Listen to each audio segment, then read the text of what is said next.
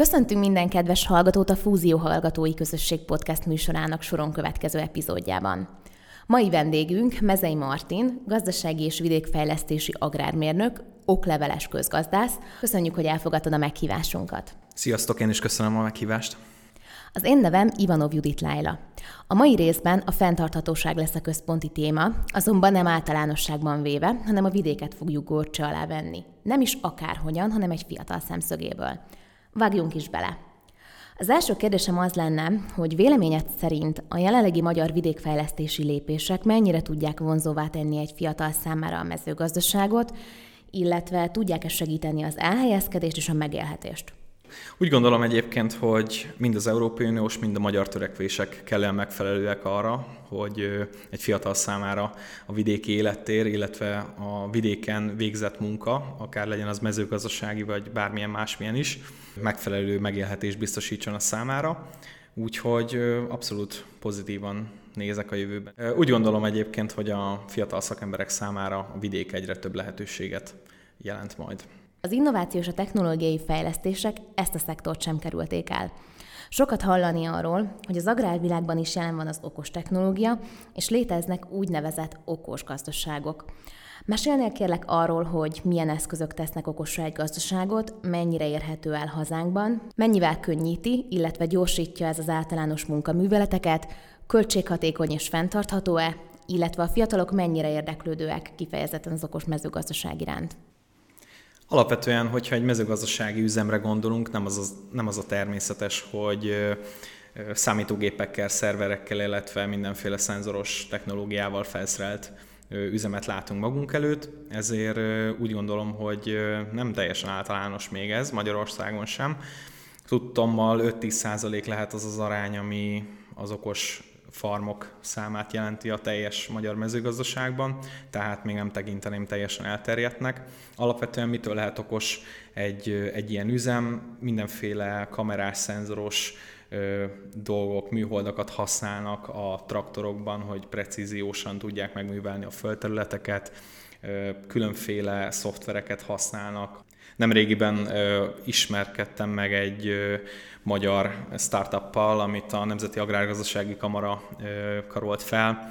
Ők például sertéstenyésztőknek próbálnak olyan szoftvert, illetve ilyen szenzoros technológiát fejleszteni, illetve ad, nyújtani, aminek segítségével egy sertés súlyát például meg tudják állapítani. Alapvetően ezeket a, a paramétereket például egy sertés üzemnél egy klasszikusan egy szakember a saját szemével, tapasztalatára, illetve tudására hagyatkozva állapítja meg. Ez az új technológia egy kamera segítségével, illetve egy szoftver segítségével például meg tudja állapítani, hogy egy adott állat milyen súlyban van, ez azért nagyon fontos, mert ugye a, nem csak a magyar, hanem egész Európában jellemző, hogy a mezőgazdaságot elérte egy általános munkerőhiány, és ezek a szakemberek sajnos előregednek, és szükség van arra, hogy okos eszközöket használjunk. A földművelés során alapvetően még ugye a felhasznált eszközök, traktorok, illetve munkagépeknél is egyre gyakoribb, hogy műholdas technológiát használnak. Alapvetően így a, az egész termelés költséghatékonyabbá válik, és mivel kevesebb üzemanyagot is használnak, ezért egyel fenntarthatóbb, de azért fontos megjegyezni, hogy még mindig a mezőgazdaság tekinthető uniós szinten is az egyik legnagyobb kibocsátónak. Eszközök szempontjából a legtöbbet a mezőgazdasági földterületek ellenőrzésére használt drónokról lehet hallani. Mire használják pontosan a drónokat a földeken, és miben segítik egy gazda munkavégzését? A drónok nagyon érdekesek, hiszen alapvetően egy hétköznapi ember szórakozásra használja a videókat, készít vele. Alapvetően egy mezőgazdasági drón sem különbözik egy hétköznapi dróntól. Annyi fontos róla tudni, hogy a, kamera alapvetően sokkal jobb minőségű, mint egy hétköznapi drónnál, illetve ezek a drónok, ezek a mezőgazdasági drónok általában nagyobb méretűek sokkal, mint egy, egy hétköznapi drón, ezért különleges képzettség is kell hozzá. A Magyar Agrár és Élettudományi Egyetem mellett még más oktatási intézmények is nyújtanak ilyen képzéseket, hogy nehogy komolyabb baj történjen a felhasználás során. A drónokkal alapvetően nagy felbontású fényképeket, videókat lehet készíteni a földterületekről, ez klasszikusan ki tudja váltani a határszemlét, illetve fel lehet mérni azt, hogy az adott földterületen mekkora elemi kár, tehát természeti kár keletkezett, akár vadkár, akár az időjárás okozta kár, és ez például olyan területeken, amelyek nehezen elérhetőek, illetve nagy földterületeken sokkal pontosabb képet nyújt, mint hogyha csak simán kimenne a gazda és klasszikusan elvégezni ezt a határszemlét. Még a drónok egyébként képesek permetszereket is kiutatni, és nem csak folyékony halmazállapotú permetszereket, hanem ugyanakkor képesek tápanyag utánpótlásra is, hiszen nem csak folyékony, hanem szilárd halmazállapotú anyagok kiutatására is alkalmasak. Illetve a másik új generációs eszköz az okos öntözőrendszer, amely lehetővé teszi a talaj megfigyelését és a megfelelő szabályok alkalmazását. Hogyan néz ki ez a gyakorlatban? Alapvetően okos öntözőrendszerek használata inkább a kertészeti, illetve a disznójány termesztési ágazatban jellemzőbb. Ezek az öntözőrendszerek időzíthetőek, nagyon precízen a növény gyökeréhez tudják juttatni a megfelelő mennyiségű tápoldatos vizet, és ez nagyon fontos, hogy ez is azt segíti elő, hogy minél inkább hatékony legyen a termesztés. Mi a helyzet az üvegházakkal, ezen belül az okos üvegházakkal? Az üvegházak alapvetően azt biztosítják, hogy a bent lévő termesztés az minél inkább szabályozott legyen. Ugye ezek az üvegházak egyes esetekben fűtéssel, kiegészítő világítással és okos öntöző rendszerekkel felszereltek. Ugye ez foglalja magába ugye az okos üvegházakat. Ezeknek a bekerülési költség általában sokkal magasabb, tehát nagyon-nagyon beruházás igényes viszont a termésátlagok, illetve a magának a termesztésnek a szabályozottsága sokkal magasabb szintű, illetve még az fontos hozzátenni, hogy az ilyen üvegházakban már nem klasszikusan földben termesztenek növényeket, hanem többnyire úgynevezett hidrokultúrát használnak.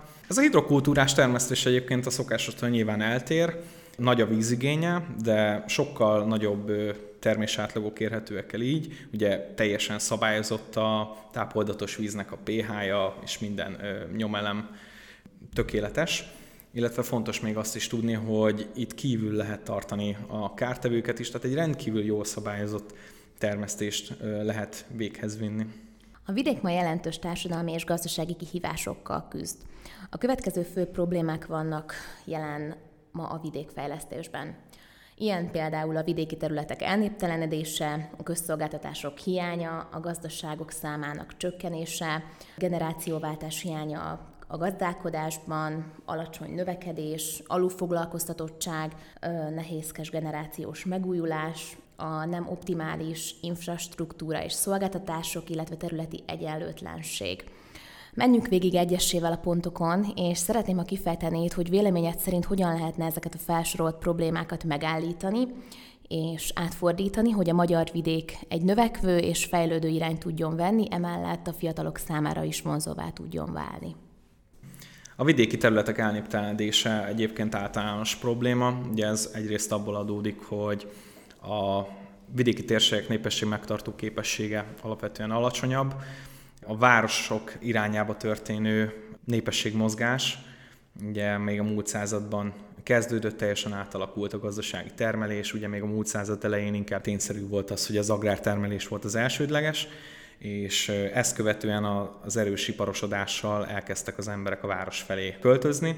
Ugye ennek rengeteg egyéb más társadalmi-gazdasági vetülete is van. Véleményem szerint egyébként a, a, egy adott terület népesség megtartó képességének a növelésében a legfontosabb szempont az, hogy legyen az adott területen munkahely, tehát legyen egy biztos jövedelem, ami biztosít számukra egy megélhetést, és ezen felül még talán ami fontos tényező lehet, az a helyi identitás.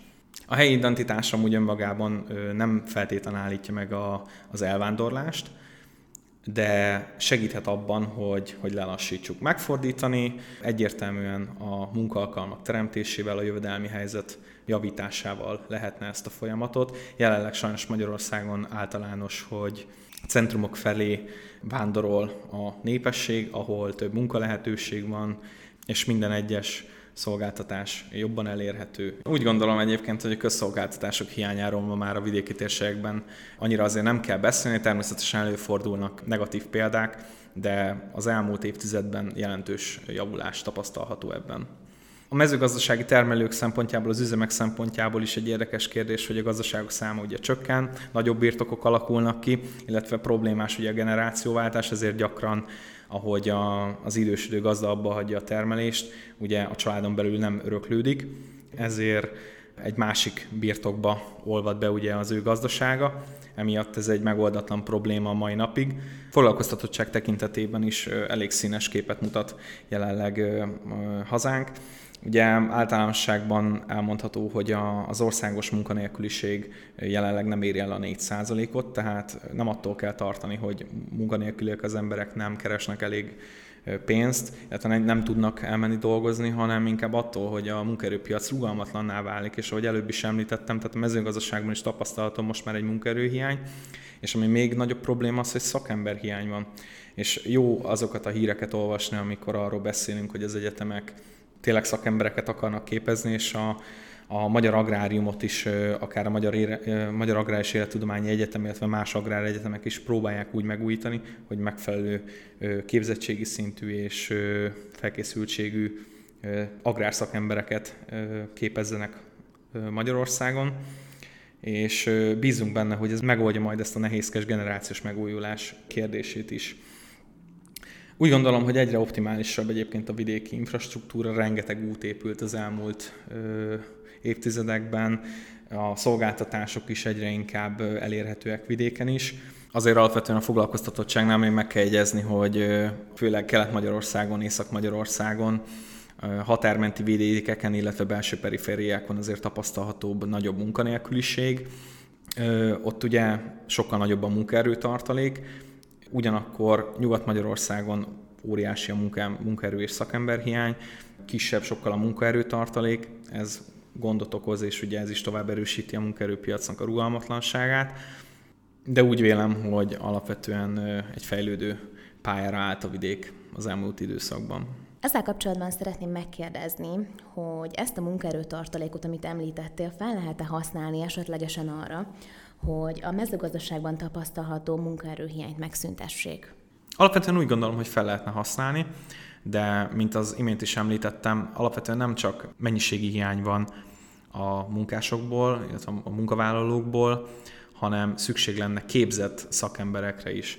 Ugye főleg zömében az ország fejletlenebb részében, észak-észak területein koncentrálódó munkerőtartalék jellemzően nem a legképzettebb társadalmi csoport, tehát alapvetően olyan mezőgazdasági munkákra biztosan bevonhatóak lennének, amelyek nem igényelnek, külön, nem igényelnek magas szintű agrártudást, ugyanakkor az is fontos kérdés itt, hogy egyáltalán akarnak-e dolgozni.